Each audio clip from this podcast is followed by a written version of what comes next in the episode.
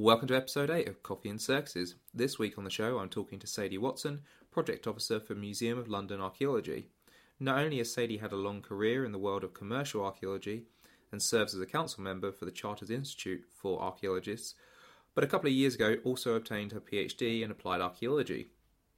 Today, we're talking about the relationship between commercial archaeology and academia, how commercial archaeology has changed over the years, tackling sexism on site, and, of course, when she directed the Bloomberg excavations in London uncovered the famous writing tablets, and have also seen something called the Temple of Mithras, sounds a bit weird, return to its original location and open to the public. So, thanks for joining me. Don't forget you can subscribe via iTunes or Spotify. And given that this is going out on Christmas Eve, I just want to quickly say that The Muppets Christmas Carol remains the best Christmas movie ever, and I will never accept any different. Now, on with the show.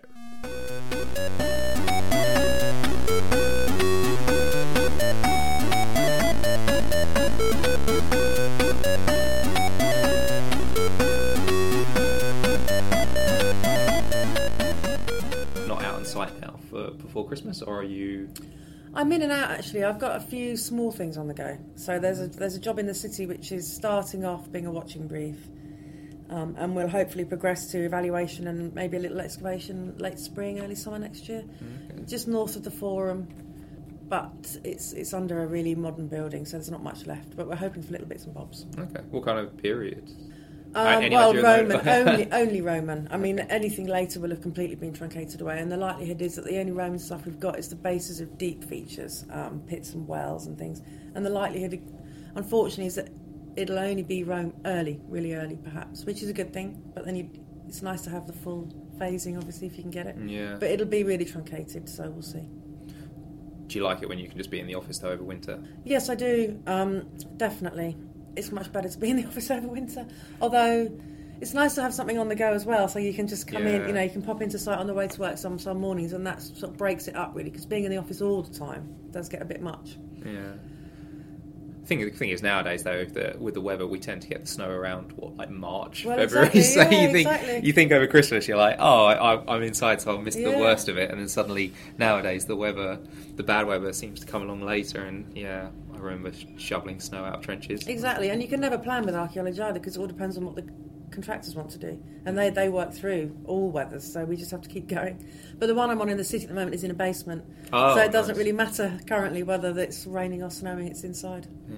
Is there a lot of work going on in the city at the moment? Then I mean, because obviously with commercial, it it can be those peaks and troughs relating to building Mm. activity. So is there is there quite a lot going on right now? I mean, obviously there's the big high speed rail link as well. Is there much going on actually in the city itself? No, there isn't. Oh, okay. um, we've we're in a bit of a lull. Um, happened for a year or so actually. The the last big field work we did was Crossrail related at Liverpool Street. Obviously, that was Roman, and then we did a waterfront excavation as well. And we've got bits and bobs around the periphery, but nothing nothing in the core of the city at the moment. No, I think everyone's holding their breath for, for the B word. Unfortunately, next year, and we're going to see what happens after that.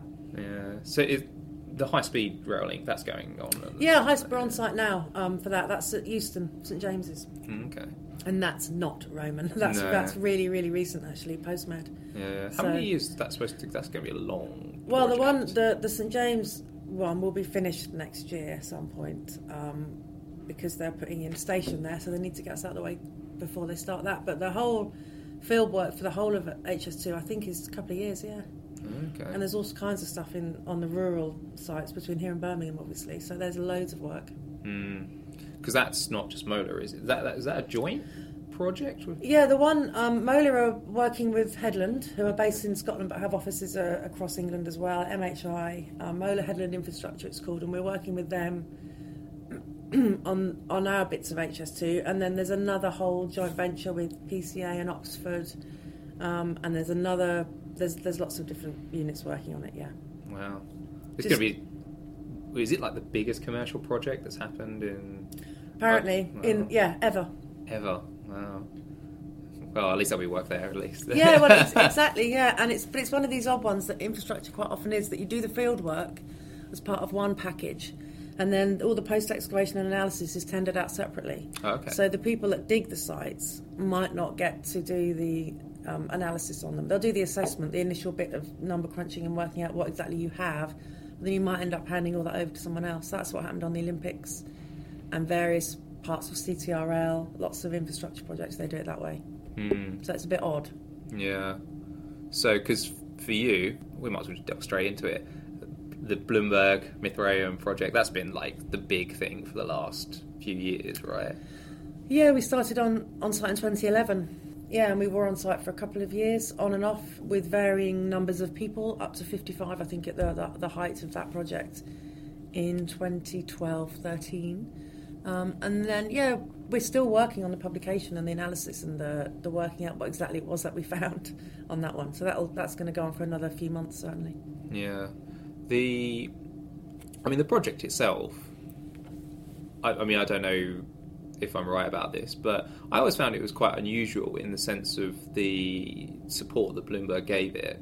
I mean, would you say that for, for an archaeological project like that, that a commercially funded one, that the level of support they provided was unusual, or do you think that it's not? Well, it wasn't unusual. um, no, I mean it is unusual, but the thing to remember is that the development control aspects of that project. So our bits of archaeology, the bits where we dug stuff in advance of it being destroyed. So the temple is not part of that project. Yeah. We did all the pile caps and the the new entrance to the underground and, and all the lift pits and that kind of thing. And that was designated uh, under the construction contract, which Sir Robert McAlpine managed on behalf of Bloomberg.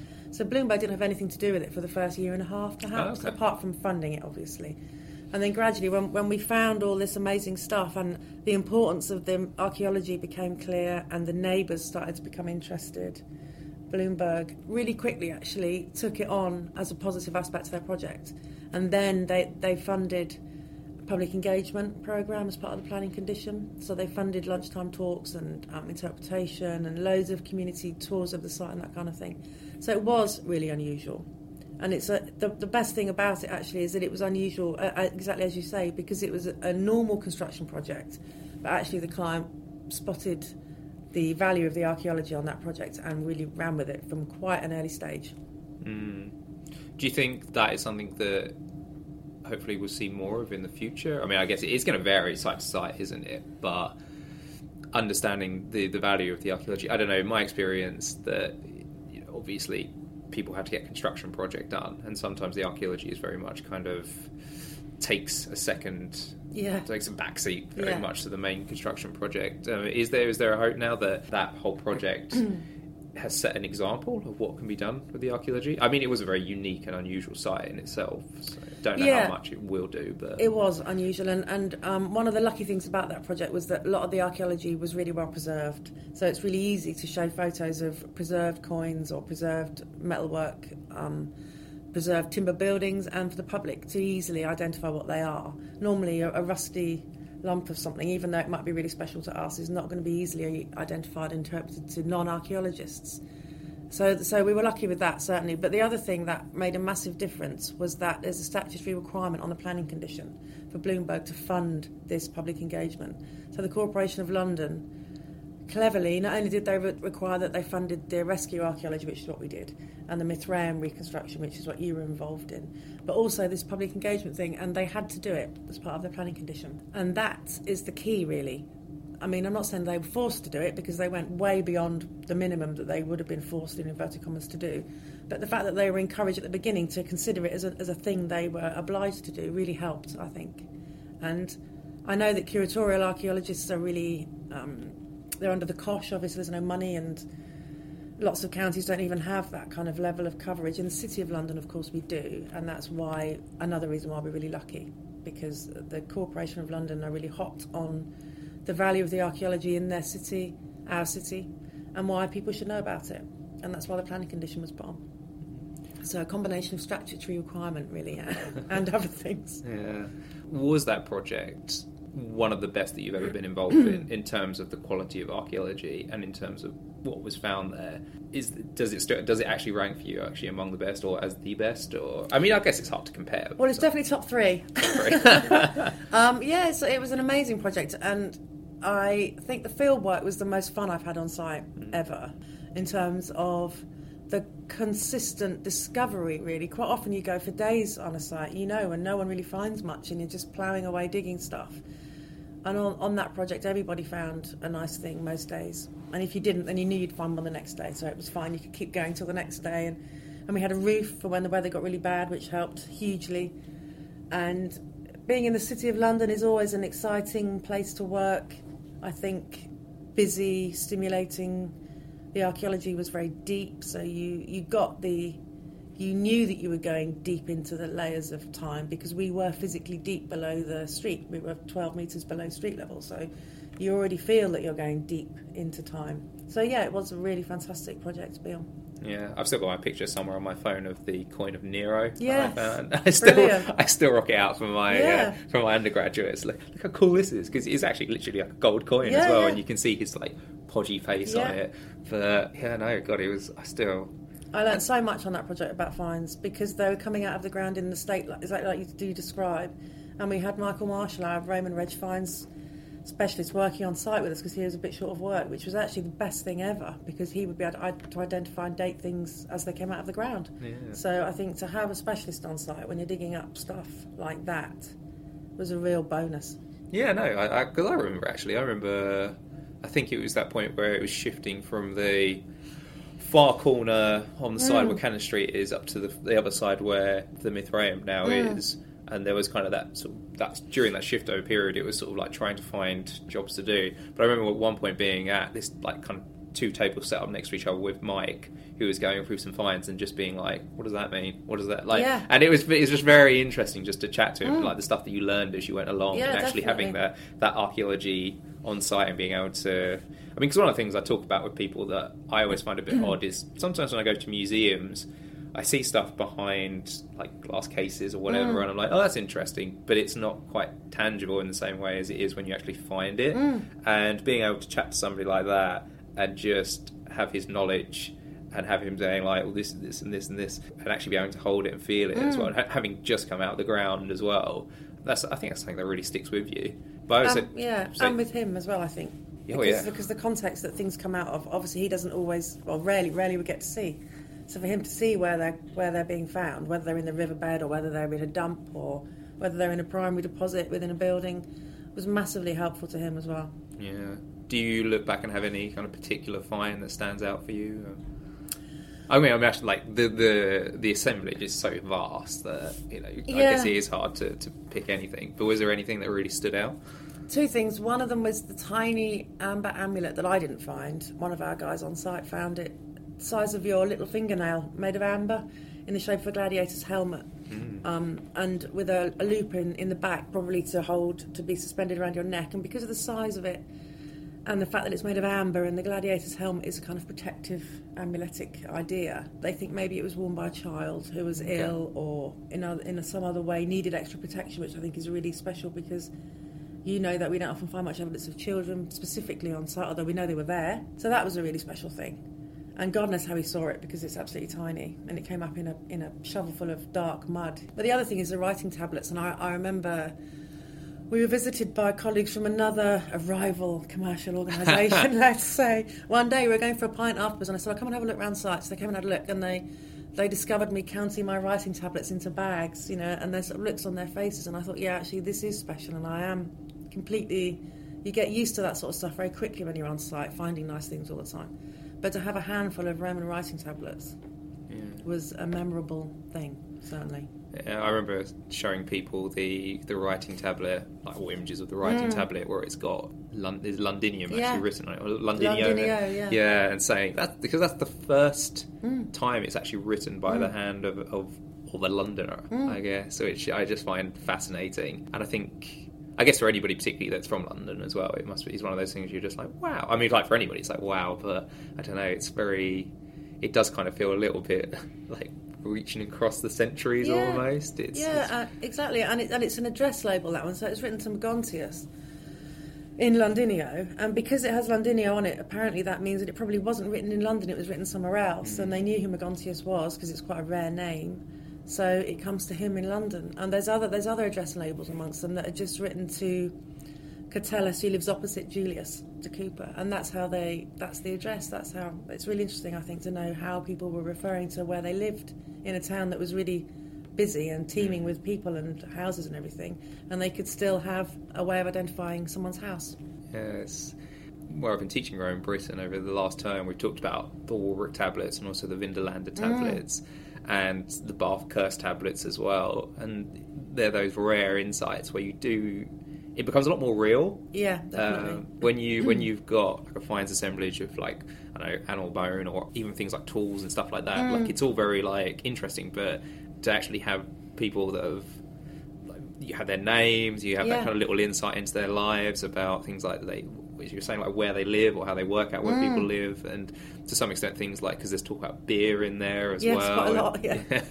the more things change, the more they stay the same. Yes, exactly. Um, but I just those, those kind of things I find just uh, is where it really Mm. of comes alive a lot more. Where I think that's such a good thing to actually use as an example to to teach students with. But I showed them the video that's on YouTube of Oh, the, yeah. the, about the writing tablets because. Uh, Richard Tomlin. Mm. does- I just think that that kind of ability to decipher Mm. it as like because I think he says in that that he does a lot of or maybe I'm getting this confused with something else. He does a lot of quizzes and like, Yes. and that it's that kind of joining the dots in your brain. And I was trying to explain to my students that you know you have this this sub area of study or almost in archaeology slash ancient history, which is epigraphy. But then to do something like the writing tablets is on another level Yeah. because it's so fragmentary and there's Mm. like the various the way they can be reused as well because they're obviously the backing of, of where the tablet would be correct or is, am I They are. or I'm thinking of the wax tablets for that Yeah, the, the wax tablets are reused barrel staves, which is also quite cool. They they brought wine in from from France or um, the Northern Alps, and um, they drank all the wine and dismantled the barrels and used the barrel staves for the writing tablets. But Roger's other specialism, actually, really interestingly, is Turkish carpets, oh really which I know is bizarre, but they also have messages in the form of them. So the, dec- the the way that they're woven will tell you things about where they're from or the owner or whatever. So it's a similar but different interpretive process, I guess. Mm. He obviously has a very different, interesting kind of brain. Yeah, yeah. No, you had to. I think you had to be. You had to be unique. Yeah. A unique brain, yeah, in Yeah. order to do that stuff. It is. It's not. It's certainly not a thing that the vast majority of people, I think, could take up. You No. need. You need such a close eye for detail. Mm. Um, that it's just. Yeah, I just. Yeah, it, it just blows my mind a little bit. And also a really, a really thorough knowledge of Latin Oh yeah. in all its forms because the handwriting is very variable, as, as everyone can imagine, obviously. But apparently, the Latin, because the linguists at Oxford had a good look at the, the Latin on the tablets as well, and they say that they're all um, the Latin is really high quality. So there's they're speakers of Latin, they're they're users of Latin in, in their daily lives. There's not much second language acquisition evidence amongst it. Oh, So it's that's really interesting because they're very Romanized Early London is a very Romanized society, and they're all writing. Not all of them are writing, but the written Latin that we see on the tablets is a really high quality, which is really interesting. Okay. Because you'd think it was far more patchy and sketchy in a way, wouldn't you? But it Yeah. wasn't. Yeah, because there were questions about the the bath tablets about Mm. the, the the Latin there. It does seem to be much more. Mm. It's not very refined. Is one way of putting it.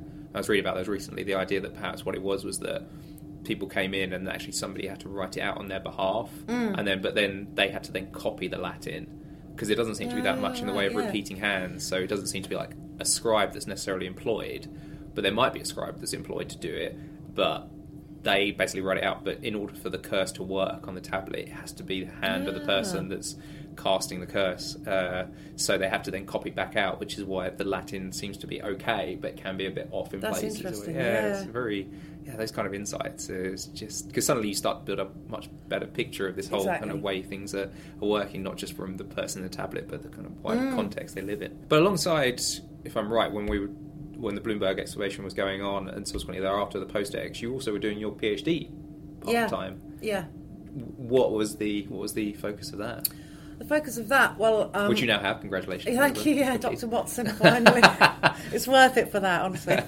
Um, it was a part-time one that I did. It's an applied archaeology PhD, so um, the majority, seventy percent of the of the words, literally the word count, was on Mola, my professional output, stuff that I'd already published or was in the process of publishing, and then the the uh, the PhD aspect to that really was was critiquing the output from a professional such as myself. So I went back and looked at how the excavation methods and the analysis and the publication, um, whether they were effective, whether they contributed much to the knowledge about Roman London. It was a reflexive idea, really, mm. I guess. Um, and it was the only university that did it was Lampeter.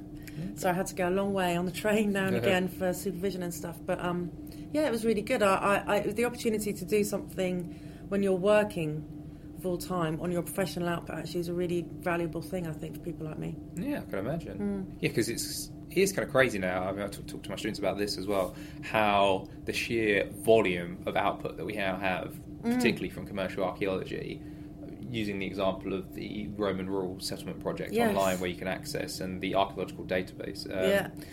the archaeological data service, the yeah. ADS, yeah. yeah. The amount of grey literature that's just on there, mm. it's just it's just crazy. I remember I tried to sit down earlier this year and go through all the various temple sites in Britain from the Roman period, and you just don't even realise how many mm.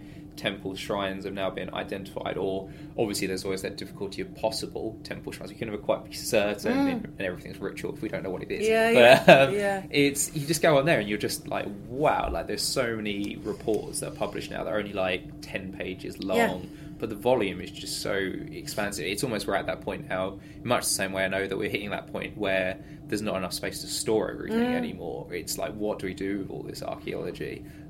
But it's it's I, I, don't know I don't, I don't know if you maybe feel the same but we're probably hitting that point where it is going to be almost impossible for the the academic side of things to keep up with the amount of that's being produced to yeah. kind of synthesize that into anything yeah and I think it would be one of the things that I, I came um, to later than my PhD actually, but I wonder if if now companies like Mola or whichever whichever part of the country you're working in should collaborate on a kind of annual roundup of a particular period of um, mm. of archaeology in that area. I don't know Roman Cambridgeshire or whatever it would be, Bronze Age Cornwall, so that somebody who wants to think about Bronze Age Cornwall would know that for 2018 there was one document they could look at, and all the literature would be recorded in one I don't know how you'd fund it or who would do it, but I think that would be really helpful because, like you, I've I've often, even in Mola, we do um, desk-based assessments before development, and finding the resources and the data and stuff can actually be quite difficult, and that's just in London, where mm. we do mm. have really good digital SMR and HER records and things.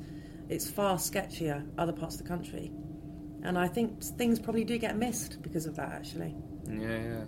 How do you feel over the years the the relationship between the worlds of commercial archaeology and, and academia. Has, do you feel that there is a growing kind of coming together of it? Do you think they're still quite separate, or, or have they have they have they been separate and now it's less so? I mean, what, what are your kind of views on it? I mean, I from my perspective, there seems to be a move at the moment to do more in terms of integrating commercial work into into the academic side of things, like university-based things. Like you know, at TRAC last year, there was the session on on that about commercial work and its place in academia. I mean, what's your kind of views overall in that?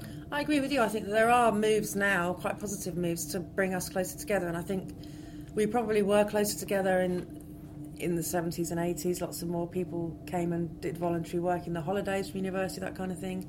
Lots of people who worked in London in the 80s ended up at universities as lecturers. Martin Millett's, a DUA digger.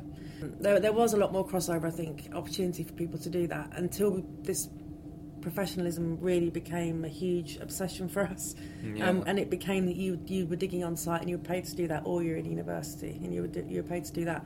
But I think that now we are moving closer together again, and there are lots of collaborative things going on between units and universities local to them or period links, whatever. We have links with Reading now mm. for the Roman finds and Cambridge for various other things and other universities for different periods. So it is very positive, I think. Yeah, I mean, I kind of feel that if, for example, you're you're of the mindset you want to carry on at university and you want to get on to do an MA, a PhD, etc. in archaeology, I think at least getting some form of commercial experience is quite mm, handy, at definitely. least, and vice versa. To to have that kind of, I mean, obviously most people that work in commercial sector have been to university, mm. but having that kind of understanding of the context of what you're digging. I mean, it's not always going to be the case. Obviously, you know, if you go to university and mainly study Roman archaeology, and then you're on a Bronze Age site, yeah. it's going to. But in any case, like particularly from the perspective though of going through the academic process, I think having some experience, at least in the commercial world, puts you in good standing because you understand the process of how it all works, yeah. like excavation works, and also in some respects things like the limitations of excavation, yeah. how certain things survive and others don't, what affects that, also how you know, excavation works in terms of things like funding, for hmm. example, and it gives you a much better grounding in that. Talking to, before to people about how you know, to be an archaeologist, you don't have to do excavation. There are No. many different types of, of archaeologists. Uh, Ken, like for example, Ellen Ellen Swift's a very good example. Ellen doesn't; she's not very interested in, in, in going out and doing excavations now. But her contribution to the world of Roman archaeology is massive, Of course, um, yeah. particularly in terms of small finds. And I think sometimes there is a lack of understanding from people outside of the world of archaeology, and sometimes even people within archaeology as well, that simply archaeology is just about purely digging a hole in the ground, and that there's actually a lot more to it. But in any case, I still think having some kind of measure of, of experience actually in fieldwork can, can be very beneficial to, to helping you in the, in the academic sphere as well. Yeah, and I think I listened to um, Andy Gardner's podcast with you talking about theory, and and uh, field archaeologists are really wary of it and um, would sort of retreat from any idea that it might be entering into their sphere of activity. But of course, it does, and and things like our DUA, which we still use at MOLA, the single context recording system, was a theoretical idea at the beginning, and is now practical application. So if we if we are going to update and upgrade and and drag ourselves a bit further into the present, then I don't see any reason why we can't have academic input into that. Certainly, because some people think very deeply about this kind of stuff, and we don't normally get time to do that. So we should be hmm. working with people who have interesting ideas about how how differently we could do excavation as well. Yeah. So, because you've also recently, I don't know the best way to term it, was it like a kind of residency or something at Yeah, Cambridge in yeah. terms of what what did that involve? Field Archaeologist in Residence is a really great scheme that the McDonald Institute for Archaeological Research, which is part of the Archaeo- Department of Archaeology at Cambridge, run. Um, and it is precisely aimed at either people like me who work in commercial, if we can use that term. We're not that commercial, we don't make loads of money, but you know what I mean? That's the way that we look, contracting, I suppose we call it that. To go and do a bit of research that they wouldn't normally get to do or it's aimed at academics who want to look at some commercial data, for example, so study something that they, they wouldn't get their hands on normally. So it, that the whole thing was intended to bring the two sides together, and it's, it did really do that when I was there. Certainly, to have uh, weeks to sit in the library is a luxury that I would never ever have. Maybe one day on a project I get to go and sit in the library, but it was a real it was really luxurious actually, and really interesting to be in the different different environment. And it's going to continue on that scheme. Okay. So there'll be more field archaeologists and residents at Cambridge Yeah. ongoing. Yeah. Certainly a way of, as were saying, bringing the two worlds even closer together. Yeah, uh, and the university sector, as you know, are always really keen to see what's going on in the field, see what people are thinking about, see which way um, we want to go, or we're thinking of going, or we're being challenged to go. The big infrastructure projects are really challenging in terms of program um, restrictions. They're, they're becoming much more short. They're becoming much shorter, the programs, even though the money's there, the time isn't always there now.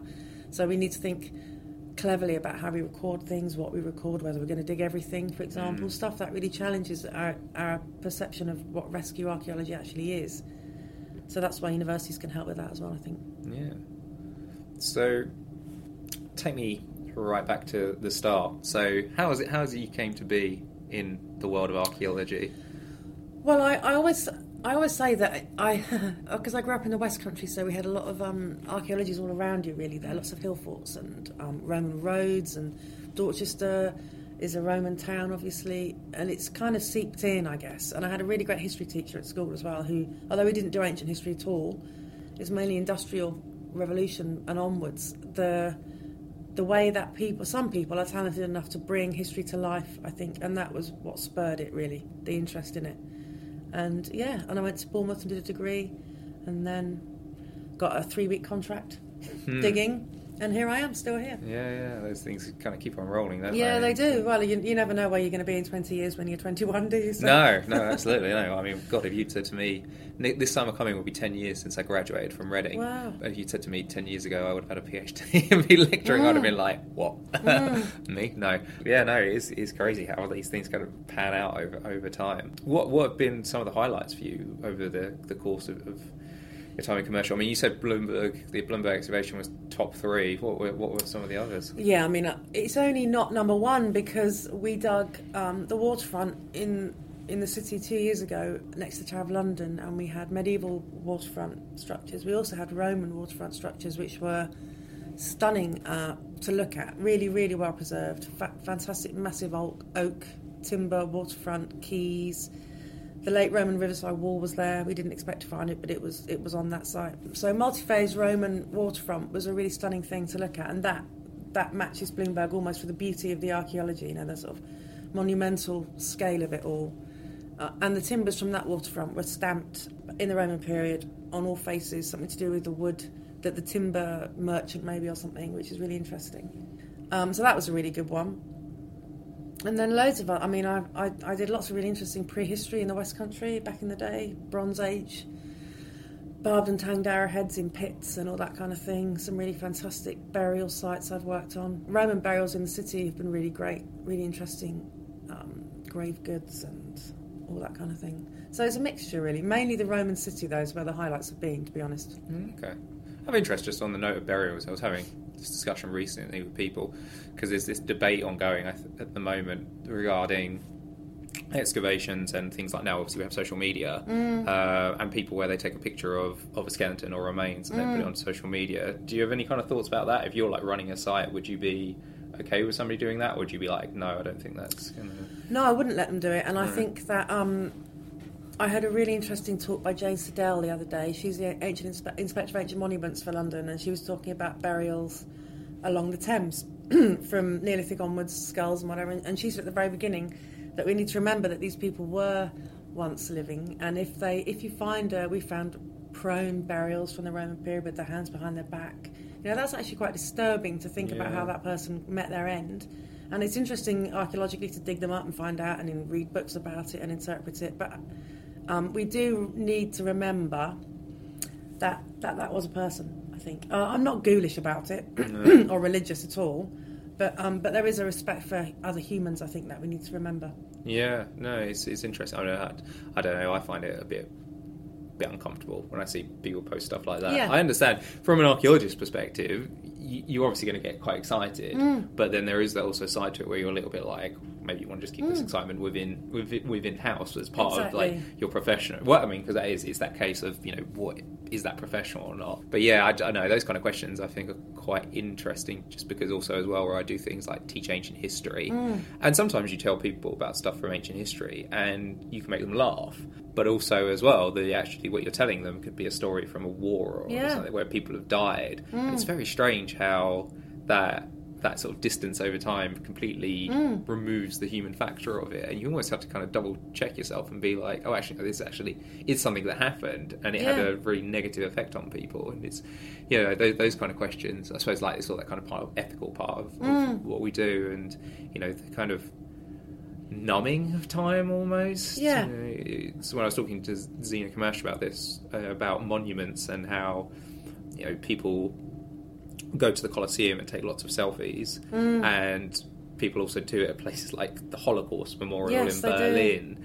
And it's strange how you you could say it's, it's it's odd in the sense that more you know all the people that died at the Colosseum and compared to say the 9/11 Mm. monument Yeah. it's it's you know comparable loss of life that Mm. number of people that have been executed in the Colosseum Mm. but because it's 2000 years ago it seems much more acceptable I'm not saying it's wrong to take a selfie at the Colosseum but I'm just it's, Yeah. uh, those kind of que- those questions kind of interest me actually uh, I've realized in recent time about how over time we if something happens 2000 years ago or even 500 years ago we can kind of talk about it and detach ourselves Mm. when it's in recent memory even if it's not in within our lifetimes but in the last kind of couple of generations it's it's we have a different very different take on it which I just find in, it's just interesting how we kind of process those things Yeah, and Mary Beard, um, who I'm quite a fan of, most people are, I think. Um, she she always says that ancient world was horrible to live in, and she wouldn't want to have gone back to any period in the ancient world, apart from maybe for an hour to have a look and then come back quickly to her her modern life. And I think that's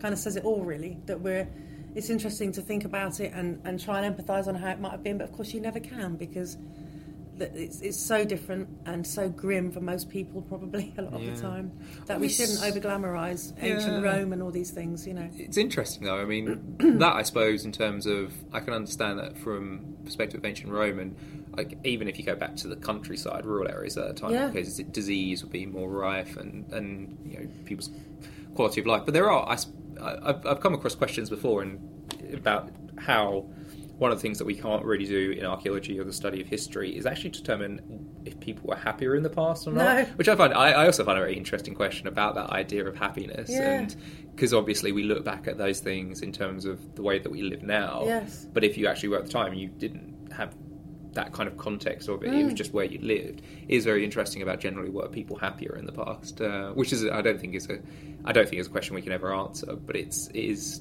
it, it just is an interesting kind of theoretical mm. question about how times have changed and do people are people happier now or were they happier in the past? I suppose because on the flip side of that, people always had that kind of idea of oh things were better in the good old days. Mm. Although the good old days never really existed. No. They're usually a creation in people's minds where they look back with mm. almost rose tinted glasses, which is kind of a- apt for the times that we live in now. In particular, I think for people, some people want to get wanted to go a bit backwards. But how is how is the world of commercial well, get my words out the world of commercial archaeology changed in your time in it? Do you think it's changed substantially, or do you think it's Yes, it, uh, yes, it has. And um, I first started digging paid in 1995, so it was just after the sort of PPG 16 had come in, where developers were obliged to pay for their archaeology. Before that, it had been um, largely sort of gentlemen's agreements and voluntary that sort of stuff, um, paid for by the state mainly. And in the intervening years since 95 and now, we are really embedded in the planning process and we I say this all the time, but we, we use the legal framework within which we work to justify our, our time, our profession, really. Um, and I think we've lost what we had before, a bit of it, which was the idea that we were there for other reasons other than just to fulfil a planning condition on a, on a development. Um, and, and we should be able to persuade people better about the other reasons that we're there. So, learning about the past or the culture or telling people where we've been in London, particularly, is a really interesting case study for the development of urban centres and all that kind of thing. So, I think we've become more rigid in our approach to archaeology. That's certainly happened. And then loads of other terrible things have happened, like a, a lack of investment in field work um, as a as a specialism. I think probably, which we may have had before. Not that I was around before, but I, I don't think we do that particularly now. You know as well as I do that it's very short term, peripatetic. You move around a lot if you're young, perhaps. Um, it's a hard job, I think, being a digger these days.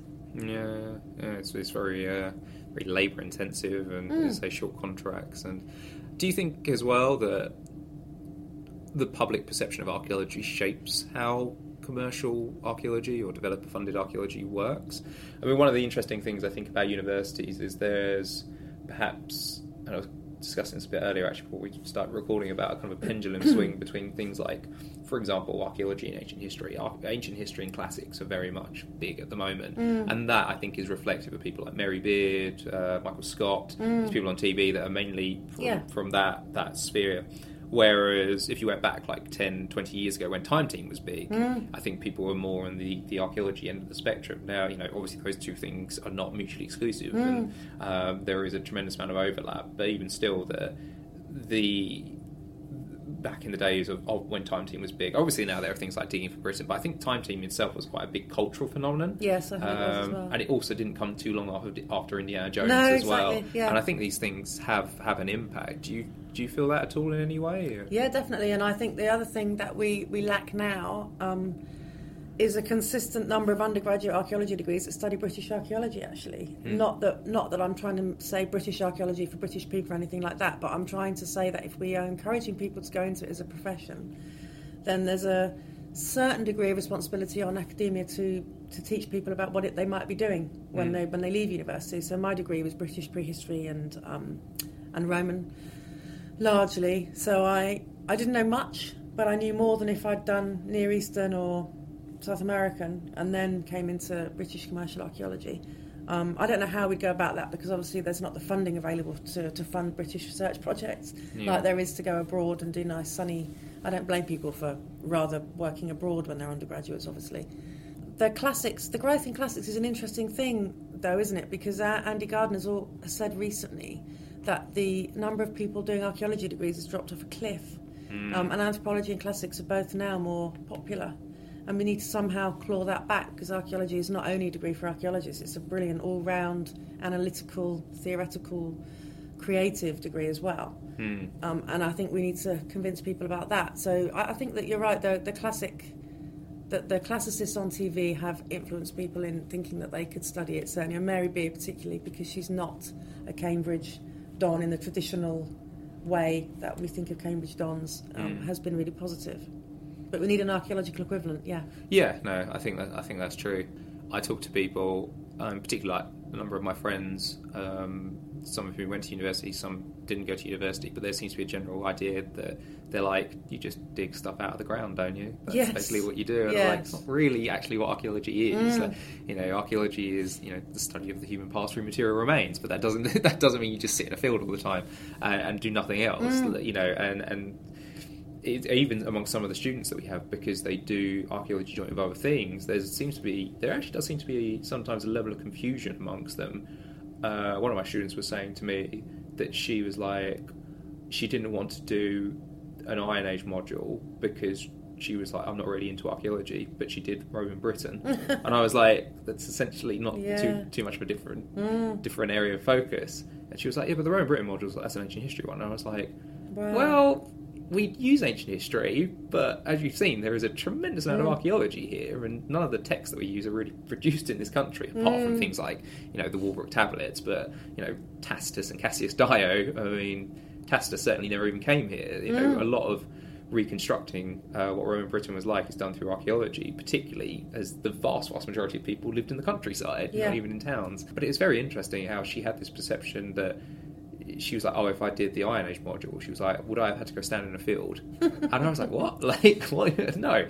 And I was like, "That's not it's." But it, it, it does seem to be a, a perception of what archaeology is, and, and trying to get Yeah. them to understand that actually the definition of archaeology is much broader than what they necessarily think it is. I think that's probably not just that particular student or students in general, but a much kind of wider Mm. um, view of it in, in the in, in the wider world as well.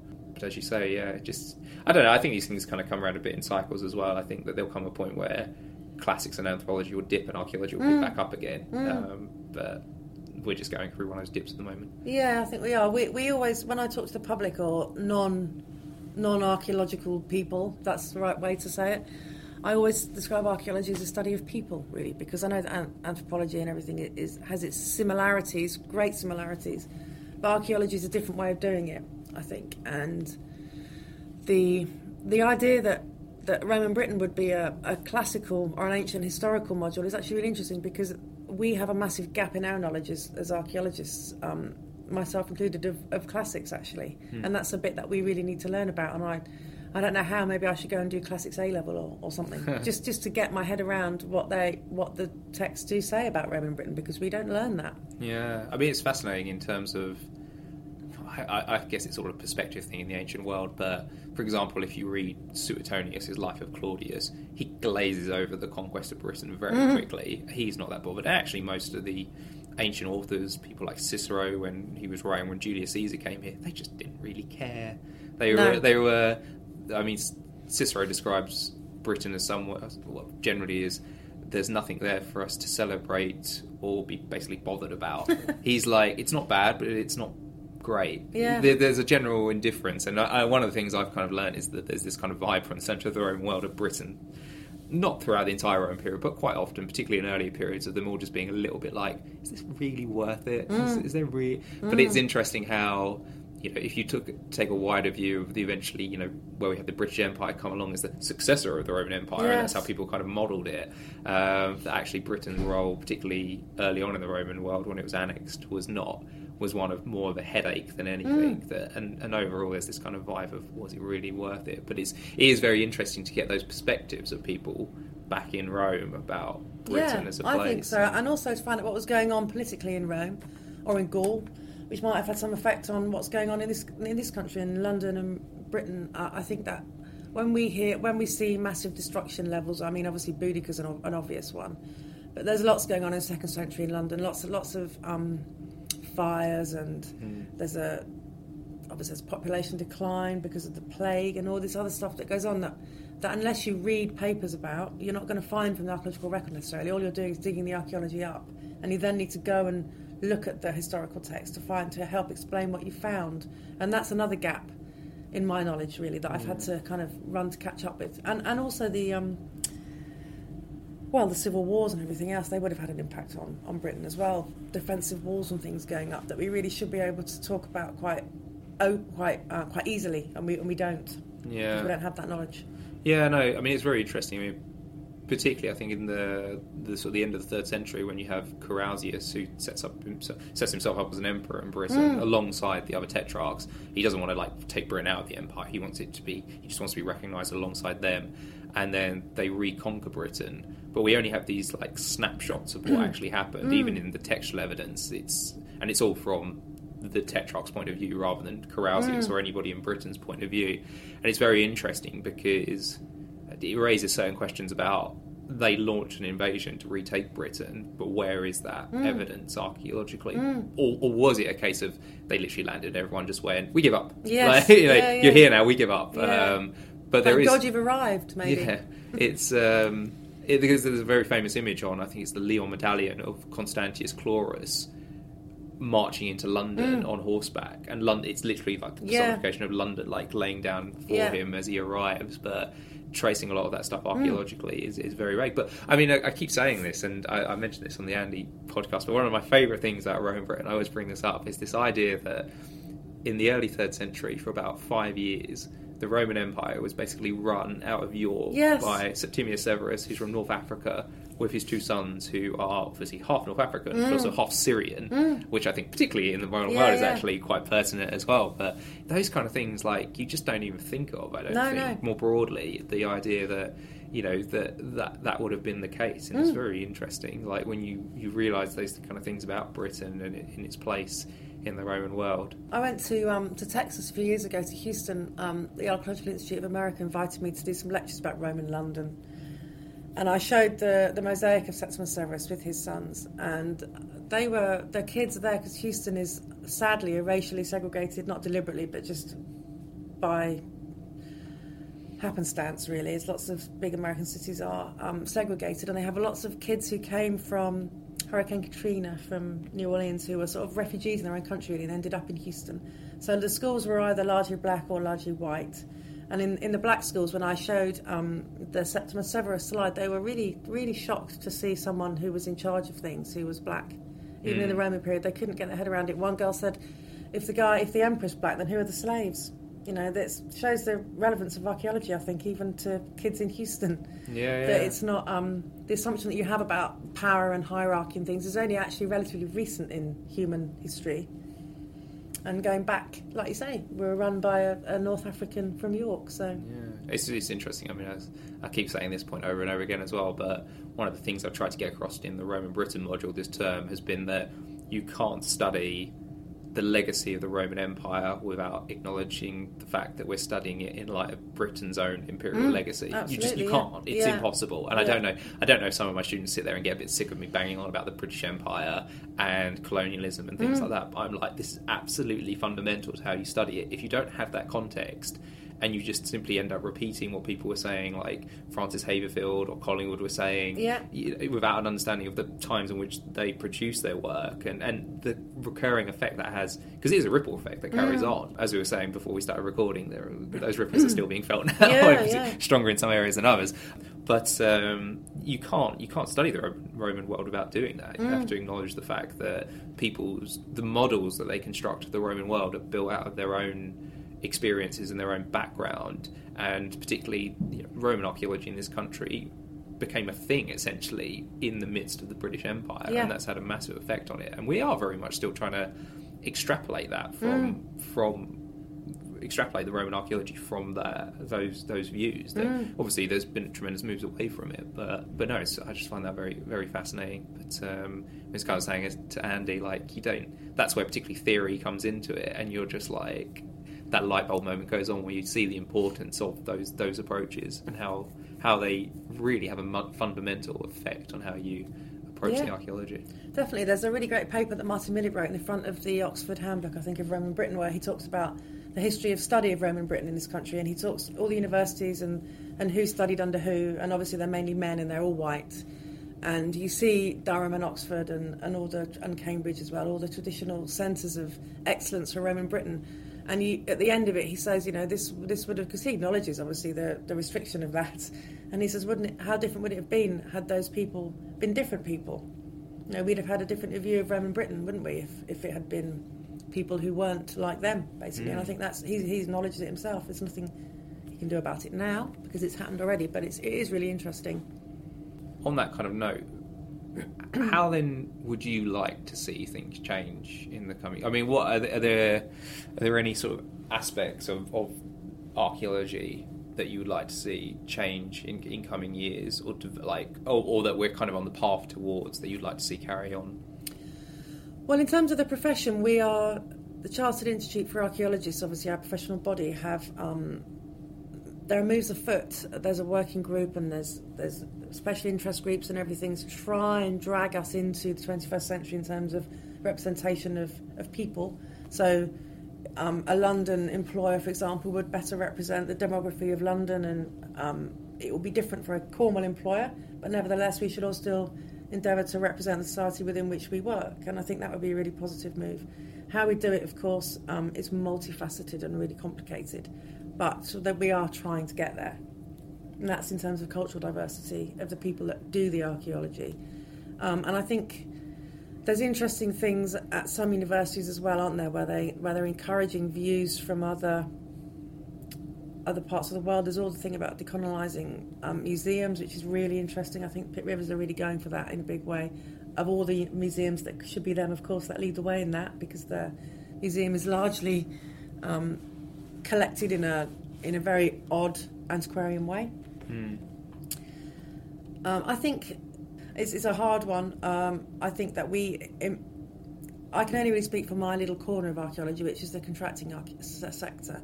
And I think that we need to we need to be really proactive in recruitment and getting university students. And we know that they're more diverse than, than the people that enter the professions. All the undergraduate departments and places like Reading and UCL um, are far more mixed than we are, and we need to go and talk to the students and tell them why archaeology is a good job. Mm, yeah, absolutely. And if they want to come and do it with us for a while. Yeah. Because there's also, I was going to ask, because there's the quite recent movement. Is it the respect? Movement? Yeah. In um, that's mainly well in the well, in the world of archaeology. Um, I was just wondering if you had any thoughts on that at all. You... Yeah, well, that's partly why the um, the Chartered Institute for Archaeologists has started this this movement. Really, I mean, it didn't start off with cultural diversity as, an, as a priority, although obviously it is a priority.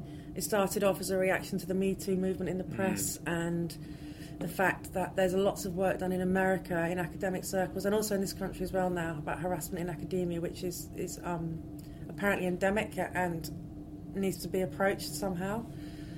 And also because archaeologists in this country work on building sites, and building sites tend to be fundamentally unsuited to young mm. women, particularly straight out of university. Um, who, through no fault of their own, are unused to dealing with groups of blokes yeah. who are older than them and have lived a different life than them. And it is a real challenge. So we are, we, the, the Respect Group and CIFA and Prospect the Union are trying to come to some sort of way in which we can protect people, we can punish people that do wrong, and we can provide a better future for everybody. Really. Yeah, I always remember working actually on the on the Walbrook site, mm. and there was you know, a colleague there was picked up like a big piece of timber that she was moving, and I, I, was going past, and she was like, "Can you just grab that other bit for me?" So I picked it up for her, and we walked past, and we walked past this builder who had a massive go at me because he was like, "Why are you letting her oh, carry no. the timber?" And she was just like, "What's his problem?" Yeah. Like, but it's it's interesting those kind of things, like you know, those, those kind of issues aren't always. It, as well, it's kind of in your face, but it's more in my face than her face. But you know what I mean? Like, no, there's that, that, is that, that still that very much like uh, there was there was like no problem. Like she was like, this isn't an issue. What's it? What's he? But he that relationship there, that's a good example of how complex it is because he's trying to be nice. Yeah, yeah. he was he's patronising, but he didn't want to be, and he wasn't insulting her. He was thinking that she might need a hand, and and that's another layer of of um, as I say, complexity that we need to try and navigate through because most men would like would rather help a woman and see her struggle, and I understand mm. that's a good thing, and we don't want to get rid of that. That's a nice thing. That's that's a good colleague helping somebody else. We need to get rid of the patronising and the offensive and the humiliating and all that kind of stuff. And but it's all really closely linked. Yeah, yeah. Yeah, no, because he was one of those situations where it's like sort of quite subtle. Like you Yeah, say, like he, he clearly, clearly meant well, but it was slightly like derogatory towards her because Yeah, he was suggesting course. that she couldn't manage when Yeah. she clearly could. Yeah. And he's almost like then he like I'm the person that he addressed about Mm. it, while she's kind of sort of standing there a little bit like I am here, like Yeah, you know, you, you could have a conversation with me about it, but it was it's as you say, it's very complex, but. Um, yeah, I mean, do you think that's that generally speaking though is something in archaeology that's become better over the years, or is that all? Well, I, I don't think it's become better. I think archaeologists themselves, hopefully, are more um, open to dealing with people of all capabilities and genders and things on, on site. The Bloomberg one's a good example because we were the only um, we were the only contractor on site with any women. Really, Mm. there was a couple of engineers, maybe surveyors, but we used to. I used to go to regularly go to meetings with forty other people, black cat supervisors, and I was the only woman at the at those meetings apart from the nurse. And it is really um, intimidating, actually, especially as, as an archaeologist. You're normally giving them bad news about their program. Yeah, yeah. So not only are you are you a lone female voice, but you're also the the person who's probably going to piss them off the most. so it doesn't help. And actually, male colleagues of mine have said exactly the same thing that they mm. realise that it must be doubly hard because they get the hassle for being an archaeologist as well. Because we're seen as vaguely kind of fey in the way, airy fairy academic types, you know. On one of the projects, somebody somebody was heard to say, "You lot with your double degrees," you know. Uh-huh. It's, it's not a good thing Yeah, on a, on a building site always to have an education. Um, so that's another facet to this whole struggle, really. I mean, a struggle makes it sound really noble. It's not noble at all, but it's it's just a hassle, you know. Yeah, yeah. Well, as I say, hopefully it's something that as time progresses Yeah. does, does does improve. Oh, well, I think no. I mean, we are. It, it, it slowly is actually, and the big projects particularly have considerate contractor schemes and things, and they are. If if people complain to them about things, they will sort it out. And we had a couple of lorry um, machine drivers kicked off a couple of projects I've worked on because they were rude or Facebook women on site and were inappropriate and whatever. And we just got rid of them. They were removed, and that's fine. Yeah, Best yeah. way to deal with it, really. Yeah, well, I think zero tolerance is, Absolutely, is yeah. the best way forward Yeah. in those situations. Cool. All right. So, as you say, you're off back on off on a on a project at the start of next year. But anything to anything to advertise at all at the moment? Anything in terms of publications coming? Um, no, I mean, there's the. We can await the Bloomberg volumes with bated breath. You can get the the archaeology of Bloomberg. Oh, the archaeology one is online free. That's yeah, fab, yeah. actually. Yeah, I mean, Yeah. that's that's a really good introduction, even for archaeologists, I think, to read, because not everyone wants to read a whole volume on detailed narrative and cataloguing of finds and things. Mm. So no, I I would um yeah, that's really great actually. interesting story as well, I think, because of the recent history of the site as well, in terms of Grimes' excavations, the history of the temple, the kind of the news uh, that it generated at the time discovery as well. It's a story that it's not just an interesting site from an archaeological perspective, but modern history as Mm. well. Obviously, they had the, the oral history project with Mola as well about people that were at the site when it was first excavated. Yeah, that was a really magic thing actually. I think that, that really added to the value of the whole project for us as well as the developers and the people that went there in Bloomberg. The lady who was called Mithra after Yeah. her visit. I mean, what a lovely story. And she remembered there's another woman there who went as a child and her view her memory of it in her mind, you have a mind's eye as a child, was with her hand up because she was holding her dad's hand and all that kind of stuff. It really really evocative. And I think that the study of the value of archaeology in the recent past um, is really important. My family are Londoners, and my my granny lived in the Blitz and everything, and it's it is part of our history that we still have people that will remember that. Mm. So it's really valuable. Yeah, Yeah, I think that's a very good example of the impact that archaeology Yeah, has on people. The number of people that I think have gone on who were present at the excavation who came to visit it that have had some lasting involvement in archaeology, Yeah. whether it just be like from a purely interest Mm. perspective, like going to museums, going to sites. Um, I think there's quite a substantial number of people Mm. that it had a big effect on because obviously it was very emblematic in the, the post Blitz period of kind of London re-emerging out of the out of the debris. Um, yeah. And the developers, even though you know we can moan about the fact that they dismantled the temple and built it wrong and everything, the building that ended up on that site, Temple Court and Bucklersbury House. Bucklersbury is a medieval street name, so they kept that, and Temple Court because it was over the temple. And they had Mithras, they had the plans of the temple in the carpets in the hallway, and they had the Hutton panels showing Roman London in the in the foyer. And apparently there were other bits of Mithraic iconography around Mhm. that 1960s tower block. So I think it's all really it does go to show how these things can permeate even even horrible 60s buildings, you know. Yeah, I think that's a very positive note to end on as well. All right, thank you very much. You're welcome.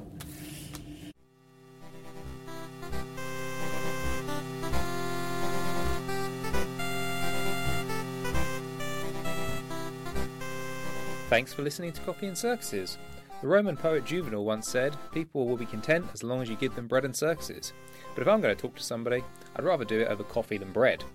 You can find me, David Walsh, on Twitter at D underscore J underscore Walsh, or contact me about the show at coffeeandcircuses at gmail.com. That's with a full and.